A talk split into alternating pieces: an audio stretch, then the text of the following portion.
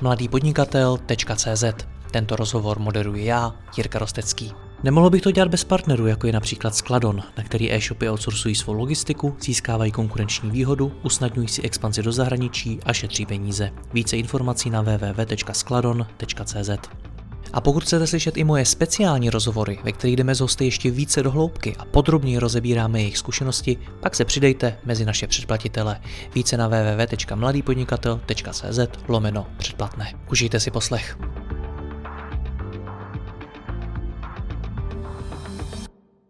Dobrý den všem našim posluchačům. Mám tu velmi aktuální průzkum mezi českými e-shopy, který vytvořila služba na financování firem Lemonero. Průzkum se týkal aktuální situace v e-commerce, financování, ale třeba i zdražování na straně dodavatelů. S šéfem Lemonera Honzou Laštůvkou si budeme povídat o výsledcích. Honzo, já tě vítám, ahoj. Jirko, ahoj, děkuji za pozvání, zdravím všechny. Já moc děkuji tobě. Když to schrnu, Pandemie covidu, válka na Ukrajině, rostoucí inflace, zdražování úvěru, zvyšování úrokových sazeb a tak dále. Jak se dneska podniká v e-commerce? Uh, tak už se asi podnikalo lépe, všeobecně, takže přesně tady ty ukazatele, Bylo líp, jmenoval jako... A, ano, bude líp, bylo líp, nevím. uh, ale ne tak obecně, já si myslím, že, že e-commerce je pořád ještě z těch, jako, z těch oborů, který eh, v tom mixu ukazatelů, co jsi zmiňoval, jako vychází velmi dobře, ať už to je COVID, eh, což jsme několikrát probírali, tak pořád, pořád jako online a e-commerce je něco, co hm, má, má tendenci být nejméně dotknuto i dalšími faktory, které jsi zmiňoval. A typu jako válka, konflikt jako ve fyzickém světě jako takovém, ale samozřejmě všechny ty věci typu zdražování, zvyšování úrokových sazeb, zdražování materiálu a teď ten efekt, co bude mít, nebo co už má uvalení sankcí na, na, na Rusko, na, na vlastně bude jenom dál narůstat jako tlak na ceny a vidíme to všude kolem, jako tu inflaci. Takže všechny ceny pohoných mód a všechny ty, ty hyperinflační šoky, co vidíme kolem sebe, se budou jako jednoznačně promítat i do, i do e-commerce. E-commerce se tomu jako nějakým způsobem jako nevyhne. Hmm. Takže uh, určitě nás čekají všechny jako krušnější časy. A, a, a, takže jako asi obecně bych odpověděl tahle. Takže e-commerce má to štěstí, že pořád je to obor, který uh, roste, je to, je to obor budoucnosti z mého pohledu stále, ale není imunní vůči, vůči makroekonomickým jevům. Hmm, já uvedu, že ten rozhovor natáčíme 8. března. Ona se řada věcí teď poměrně rychle mění, tak jenom pro dokreslení. Honzo, vysvětli mi, jak, jak na tom teda teď e-shopy jsou, protože o covidu se říkalo, že mnoha e-shopům vlastně pomohl. Určitě ano, já bych to, eh, já to možná na úvod toho rozhovoru je fajn rozdělit, že my jsme ten, ten, ten výzkum, na kterých stavíme jako velkou část těch dát, jsme prováděli vlastně v únoru což eh, je ještě před situací na Ukrajině, což si myslím, že je jako velmi signifikantní předěl v té situaci, která se teď děje a bude se dít dál. Jo. Takže tu můžeme jakoby potom ještě separátně se o tom pobavit. Takže já se budu vyjadřovat k té části jako ještě předtím. A k té tvojí otázce, eh, jako jak se e-shopům dařilo po covidu, tak přesně ten, ten covid obecně, ty dva hlavní trendy byly, jeden trend boom, boom e-commerce obec, všeobecně, jako růst, eh, růst jak poptávky, tak i ale nabídky, to znamená uh, velké množství e-shopů vzniklo, zvedla se konkurence, zvedla se cena reklamy, uh, takže ta, uh, ten COVID jako akceleroval e-commerce po všech stranách. Samozřejmě způsobily nějaké vnitřní prutí v některých kategoriích, které byly COVIDem zasažené negativně. To jsme tady také v těch minulých rozhovorech vlastně probírali, takže luxusní zboží, outdoorové věci, co tehdy nebyly, nedávaly smysl kupovat, tak tak trpěly naopak věci, ale zdraví, uh, hygienické gely, roušky a tak dále jako akcelerovaly. Tak to byl vlastně, to nějak rekapituluje ten výchozí stav uh, toho, co se, uh, co se vlastně dělo, co bylo v těch prvních vlnách toho covidu, ten, ten, ten jako implicitní efekt toho, toho, toho covidu. Vy jste se v rámci toho průzkumu, Honzo, věnovali i tomu, co to těm e-shopům vlastně tedy dalo a co jim to vzalo, celá pandemie, tak co vám vyšlo? Přesně tak. Jako my, jsme, my, jsme, my jsme se tam, my jsme se eh, vlastně dotazovali a zkoumali jsme na ten efekt než i dodnes, jo? to znamená už po, nějak, už po nějaké jako signifikantnější době. První efekt je, že 64% e-shopů, které jsme v tom e-shopu, které jsme v tom průzkumu měli, tak eh, COVID efekt eh, znamenal zvýšení obratu a počtu objednávek. což je si myslím jako velmi drtivé číslo, takže z, toho, z tohohle grafu a z tohohle, z téhle, z, té, jako z tohohle ukazatele já můžu říct, že ten COVID jednoznačně pomohl vlastně těm e-shopům dál růst a přinesl jim prostě novou poptávku, nové zákazníky. A to je za A. A za B je vidět, nebo těch 44% ukazuje to, že ty e-shopy to zvládly, což si myslím, že taky není jako samozřejmá věc, jo, protože zvládnout ten nápor nových poptávek procesů, často změny procesů z offline do online více, jo, na, na úrovni jako kamenná pobočka e-shop a tak dál, tak ukazuje, že ty e-shopy jako to, to zvládly. Takže na tom já můžu konstatovat, že to jednoznačně prospělo a že ty e-shopy vlastně zvládly i ten přechod. To byl první efekt. 22% eh, těch, těch dotaz, dotázaných vlastně uvedlo, že zároveň jako se jim podařilo zlepšit a zrychlit procesy. Takže mimo ten nárůst těch objednávek vlastně se jim podařilo právě uh, zlepšit a uh, zrychlit procesy a 14% ten zbytek vlastně odpověděl, že je to nějak neovlivnilo jo, ve smyslu uh, toho pozitivního růstu. Uh, druhý efekt, co jsme, co jsme zkoumali, jak jako negativně, jo, protože to, jsou, to byly ty pozitivní jevy a, jak, a teď jsme se ptali potom, jak, jak negativně se, se ten COVID projevil. A tady už, je to, tady už je to jako zajímavější podívat se na ten rozpad. Největší procento, což je 34%, o, o, odpovědělo, že jim významně narostla konkurence. Jo, to znamená, je vidět, že ten přesun do toho online proběhl a, a velkou, velké většině se to projevilo jednoznačně jako v konkurenčním boji. A 18%, což byla druhá nejčastější odpověď toho negativního ovlivnění, bylo, nestíhali jsme obsluhovat objednávky a proces. Takže tady je vidět právě už jako ten ta, ta, ta rychlost té adaptace nebyla úplně zadarmo, nebyla jasná, byla problematická. 17% se snížil obrat objednávky, takže tady vidíme vlastně i ten propad, který, který to způsobil, a ať už to může být špat, tou postiženou kategorií nebo konkurencí a tak dále. 9% eh, bojovalo s tím, eh, že měli výpadky od dodavatelů nebo nedostatek materiálu. K tomu si ještě potom dostaneme, protože ten, ten, ti dodavateli a ten materiál je opravdu jako naprosto klíčovým jako faktorem toho, co se teď děje, proč se zdražuje a tak dále a tak dále. 7, a poslední 7% vlastně uh, mělo málo zaměstnanců, buď, buď jako z pohledu uh, nemocnosti, lockdownu nebo tady těch efektů vlastně bojovali s nedostatkem pracovní síly. A necelých 14% posledních odpovědělo, že vlastně to, se to nějak jako negativně u nich neprojevilo. Takže to jsou jakoby ty základní dva trendy, jak ten obecně pozitivní větší boom, růst a tak dále, tak ty negativní vlastně, které jsem jmenoval. Hmm. Když srovnáme dopady pandemie a dopady zatím toho, co se děje v, v rámci nebo v souvislosti s válkou na Ukrajině, tak v čem je to jiný pro e-shopy? V čem je jiný efekt války na Ukrajině oproti covidu? Ano, no, obojí jsou to situace, které jsme si svým způsobem vůbec nedokázali připravit, eh, představit. Ty e-shopy, ty firmy na to pravděpodobně vůbec nebyly připravený. Tak mě zajímá, v čem se to vlastně liší z hlediska dopadu na to každodenní podnikání. Hmm, hmm.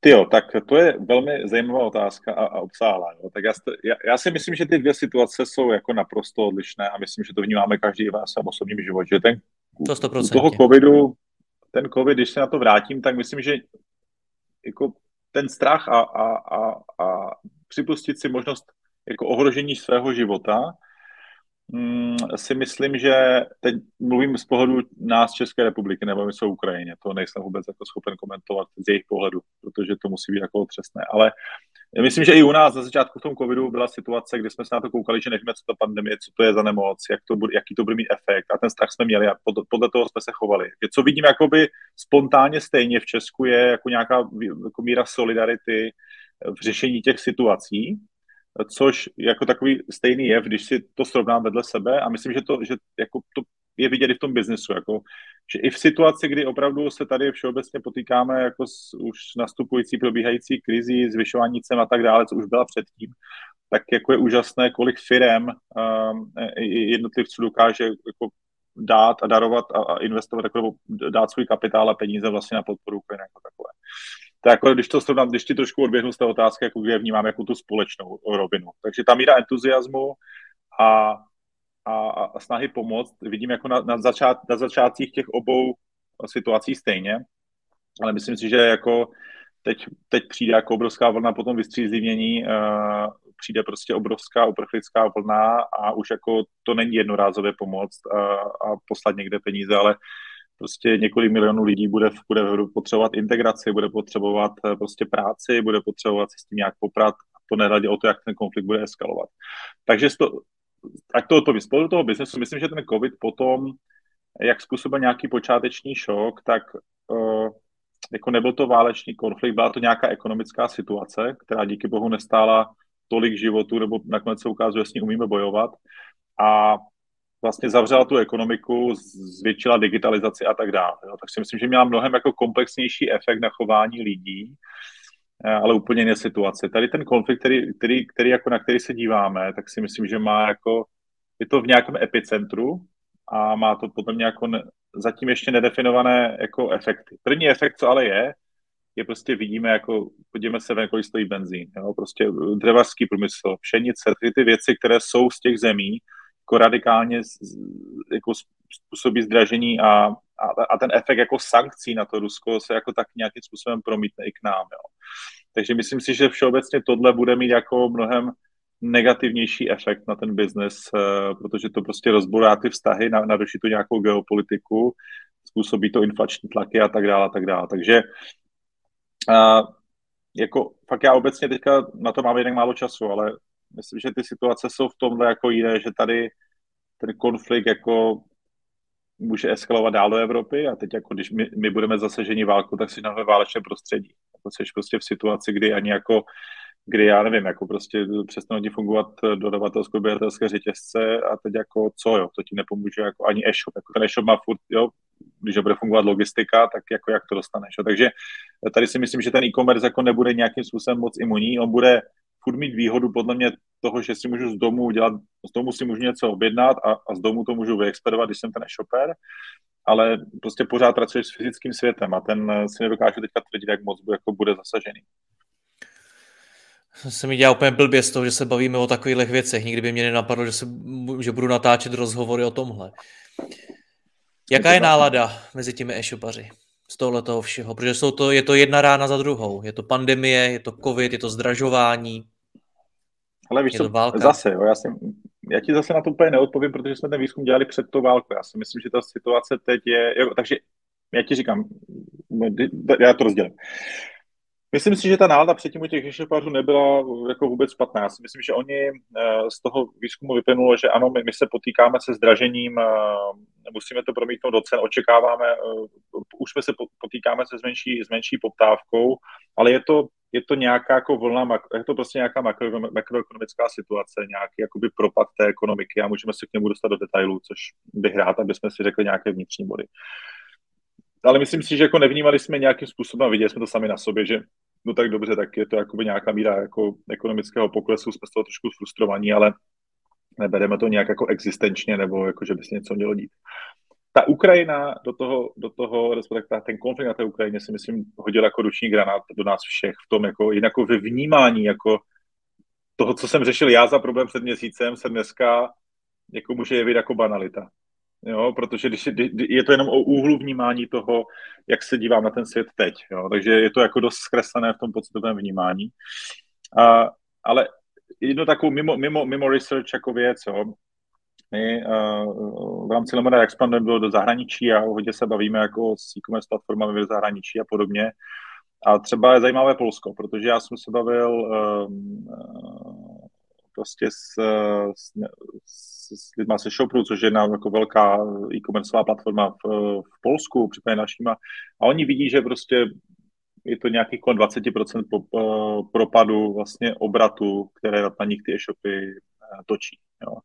A uh, myslím si, že podobný efekt to bude mít i u nás, byť ho neumím prostě přesně vyčíslit, nemám na něho ty data, ale myslím, že to bude taky něco jako kolem 10, možná 15% propadu poklesu obratu všeobecně jako v té ekonomice a i v tom e-commerce.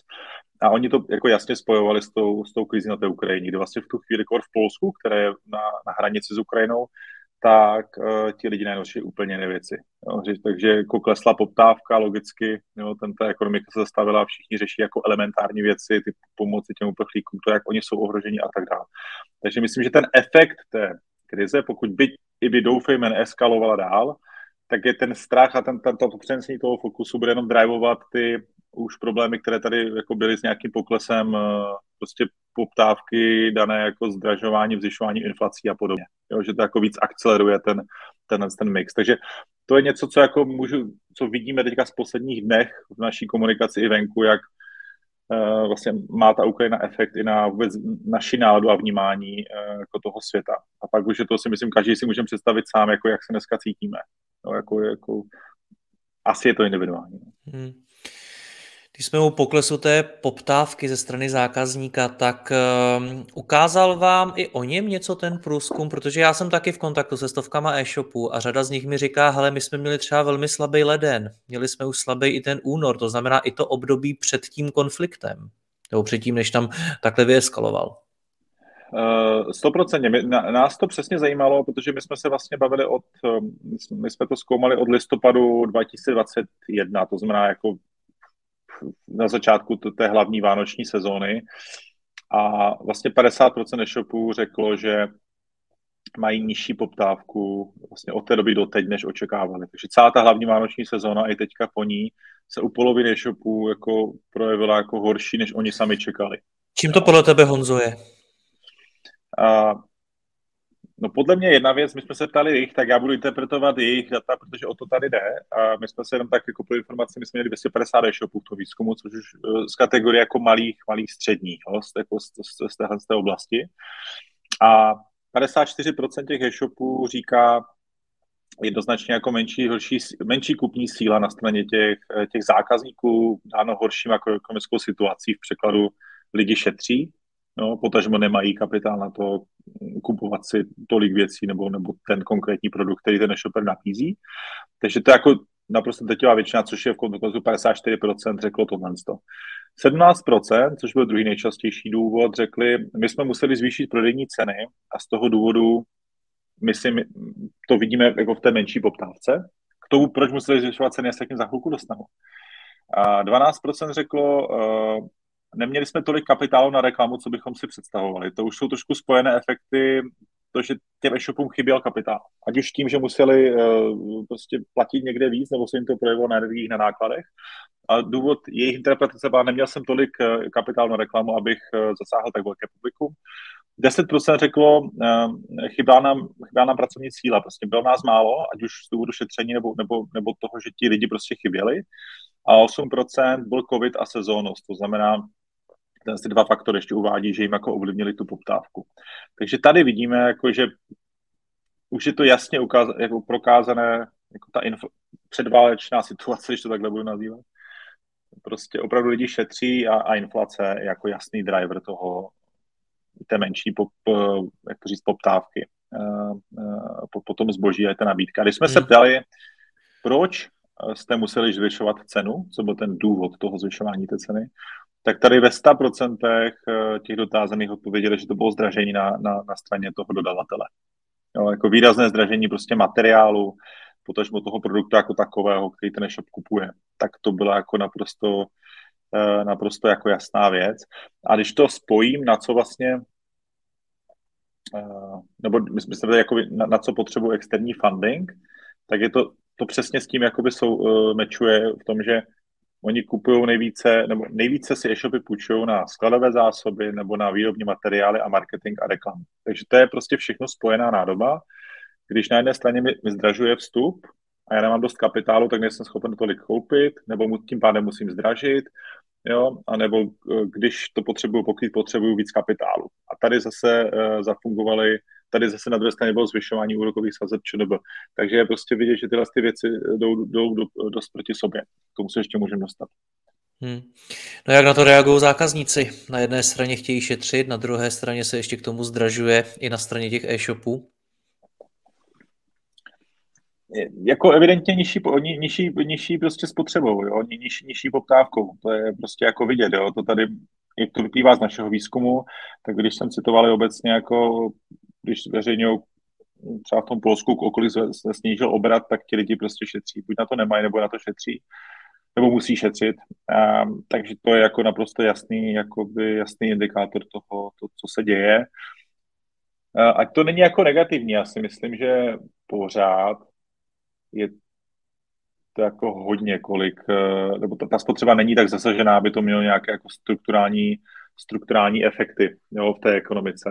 Jo, prostě může se zvýšit, eh, jako budou to mít takové ty klasické makro, makroekonomické jevy, vyšší inflace, nižší spotřeba, nižší spotřeba, nižší spotřeba, větší nezaměstnanost, jo, vyšší úrokové sazby, menší možnost jako externího kapitálu, takže se tak jako, se to, ta, ta, ta, jako schladí se ta ekonomika, ale pořád jako před tou válkou to bylo něco, co uh, si myslím, že by to byl nějaký jako plovoucí jev, který se zvládne a to e-commerce by z něho vyšlo podle mě zase jenom silnější, protože když se ti tohle děje, ty potřebuješ zefektivňovat tu výrobu a, a nebo jakoby celý ten proces a tu, ten e-commerce je na to jako stvořený, jako na tu efektivitu, na tu jako další digitalizace, dostupnost Takže technologií a tak dále. Tohle je to, co teď e-shopům doporučuješ? Takhle by na tu situaci měli reagovat, zaměřit se na efektivitu?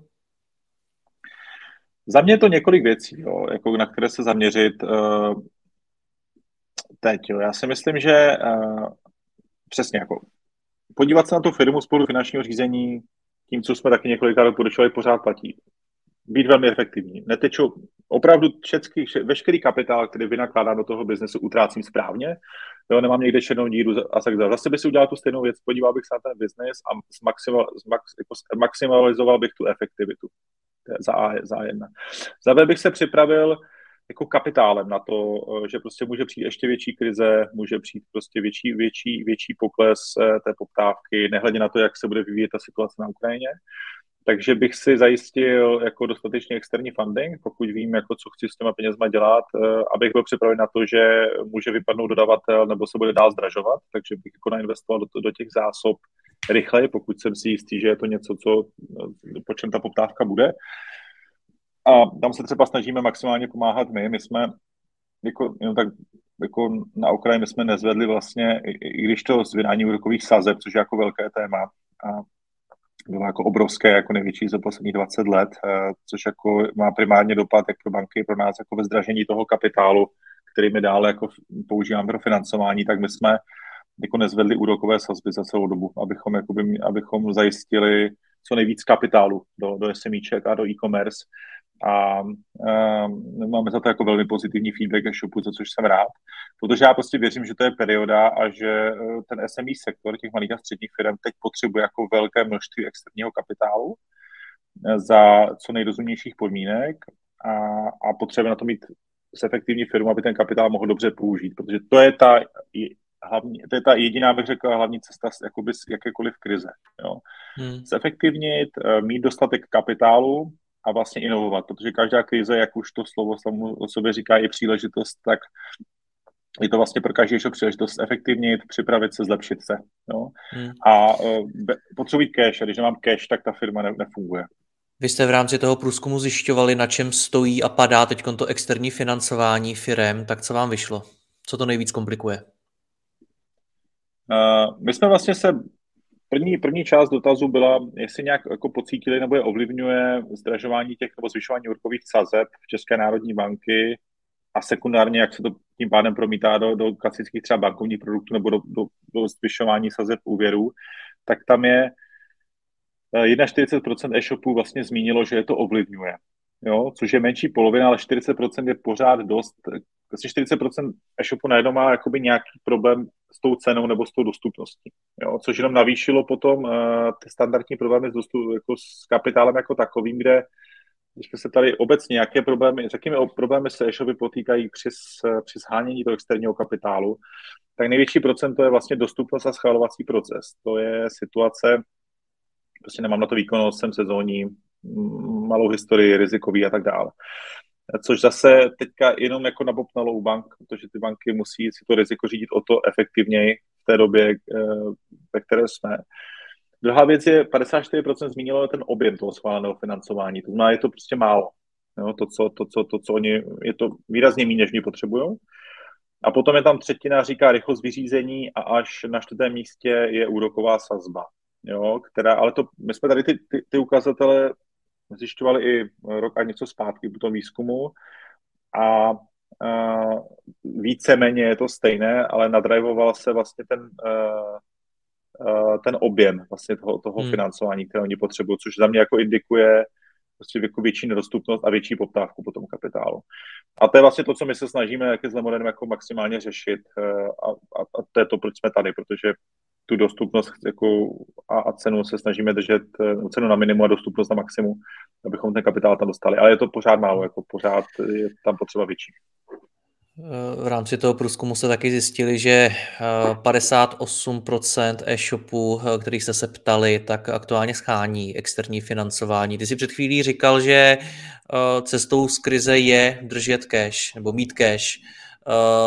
Tady jste zjistili, že pouze 58% to externí financování schání, to znamená, že 42% ty peníze má? Nebo to podceňuje? Co si myslíš ty? Obojí. Myslím si, že část e-shopů ty peníze má, Ehm, respektive eh, plus to podceňuje v tom, že ono obecně, když na to podíváš, to, to souvisí už i s finančním řízením, finančním řízením nebo finanční jako gramotností, protože obecně statisticky je míra, míra vlastně úspor nebo nějaký buffer na, na, na fungování v budoucnu u malých a středních firm jako na měsíc až dva, jo, statisticky což je velmi málo. To znamená, kdyby se, kdyby se stal velký výkyv, tak ty firmy mají na měsíc až dva svého fungování. Jo.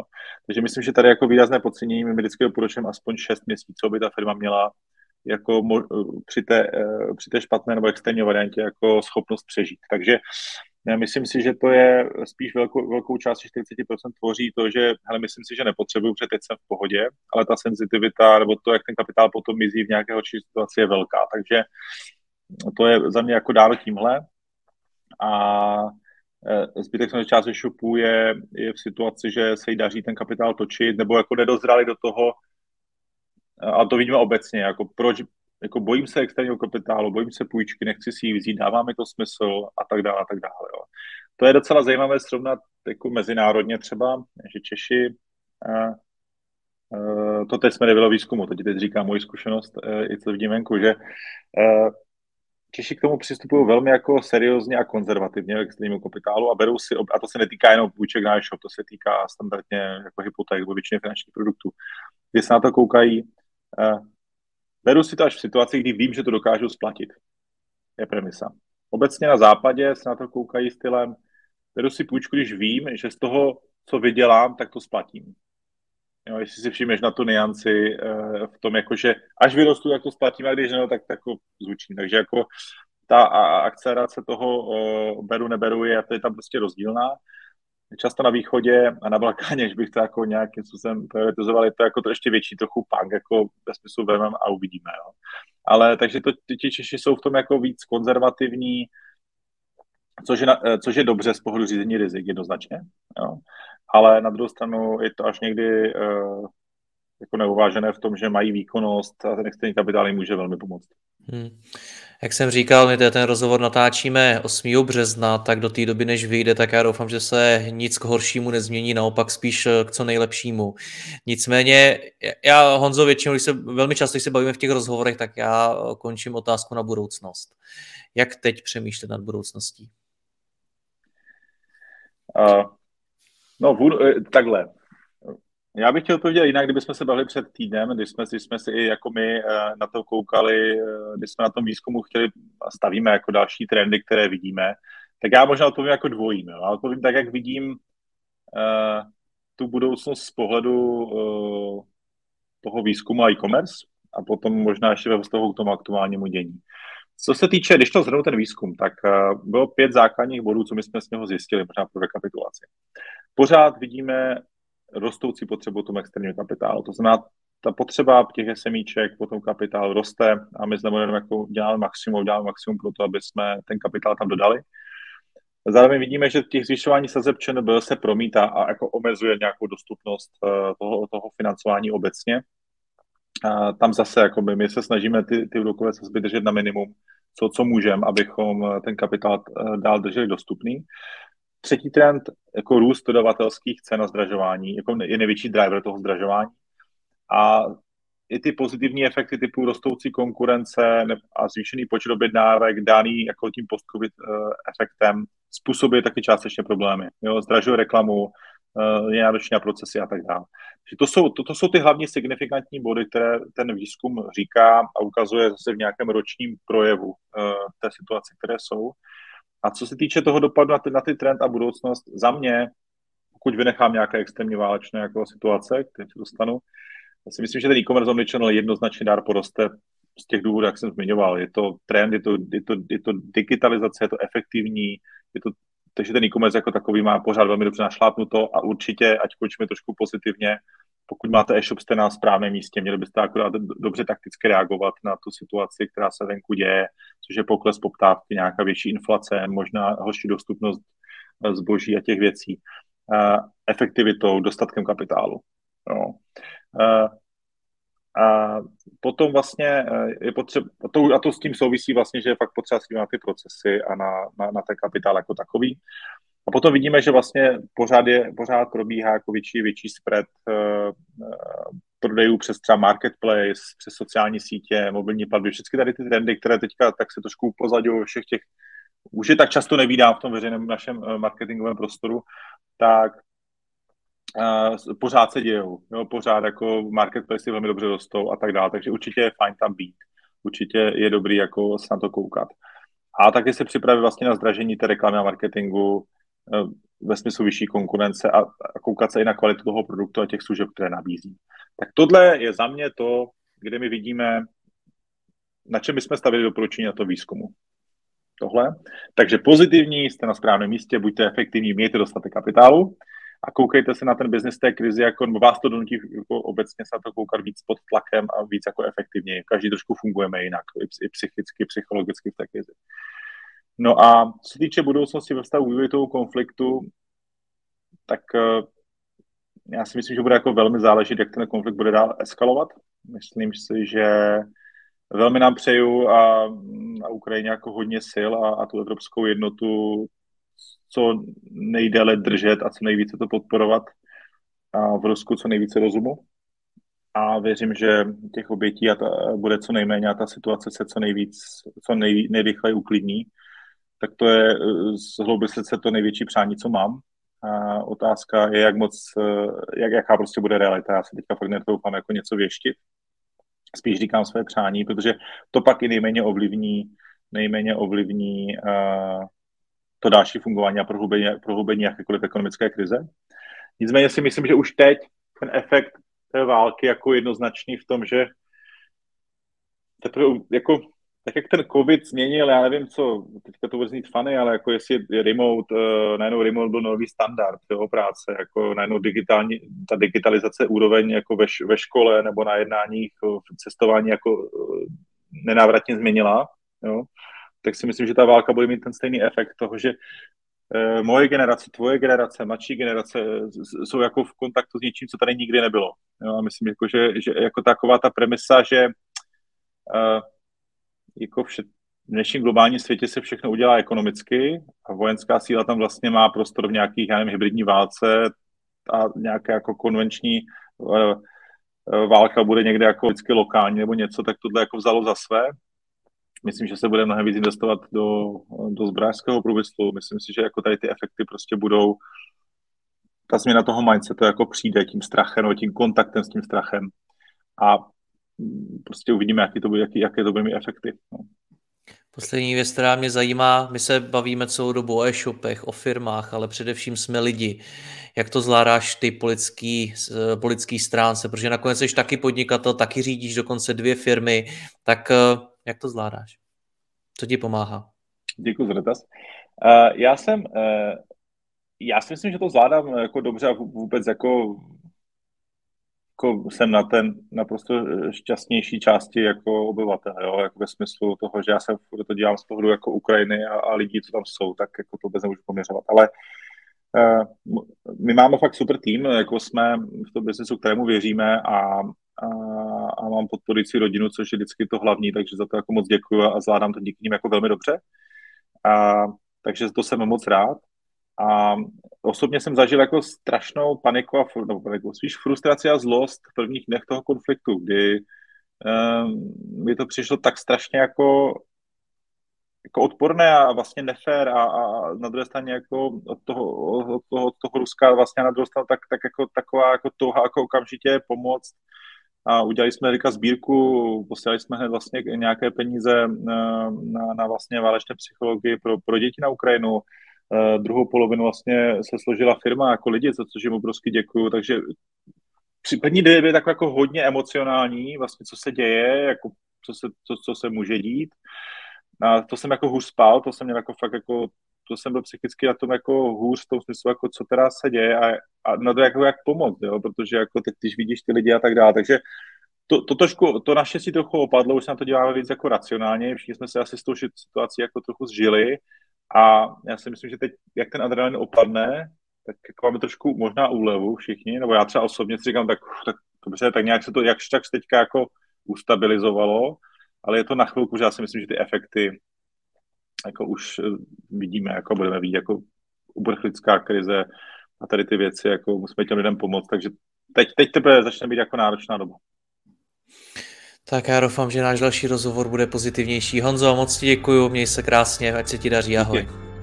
Děkuji vám za poslech tohoto rozhovoru a zvu vás i mezi naše předplatitele. Tvořím pro ně speciální rozhovory se zkušenými podnikateli, manažery, freelancery a dalšími profíky ze světa biznesu. V tématech jdeme ještě hlouběji a připravujeme pro vás konkrétní praktické zkušenosti z podnikání. Snadno tak objevíte cené zkratky a informace, které vám pomohou ve vašem biznesu. Více zjistíte na www.mladýpodnikatel.cz lomeno předplatné. Děkuji vám a zase někdy naslyšenou. Jirka Rostecký.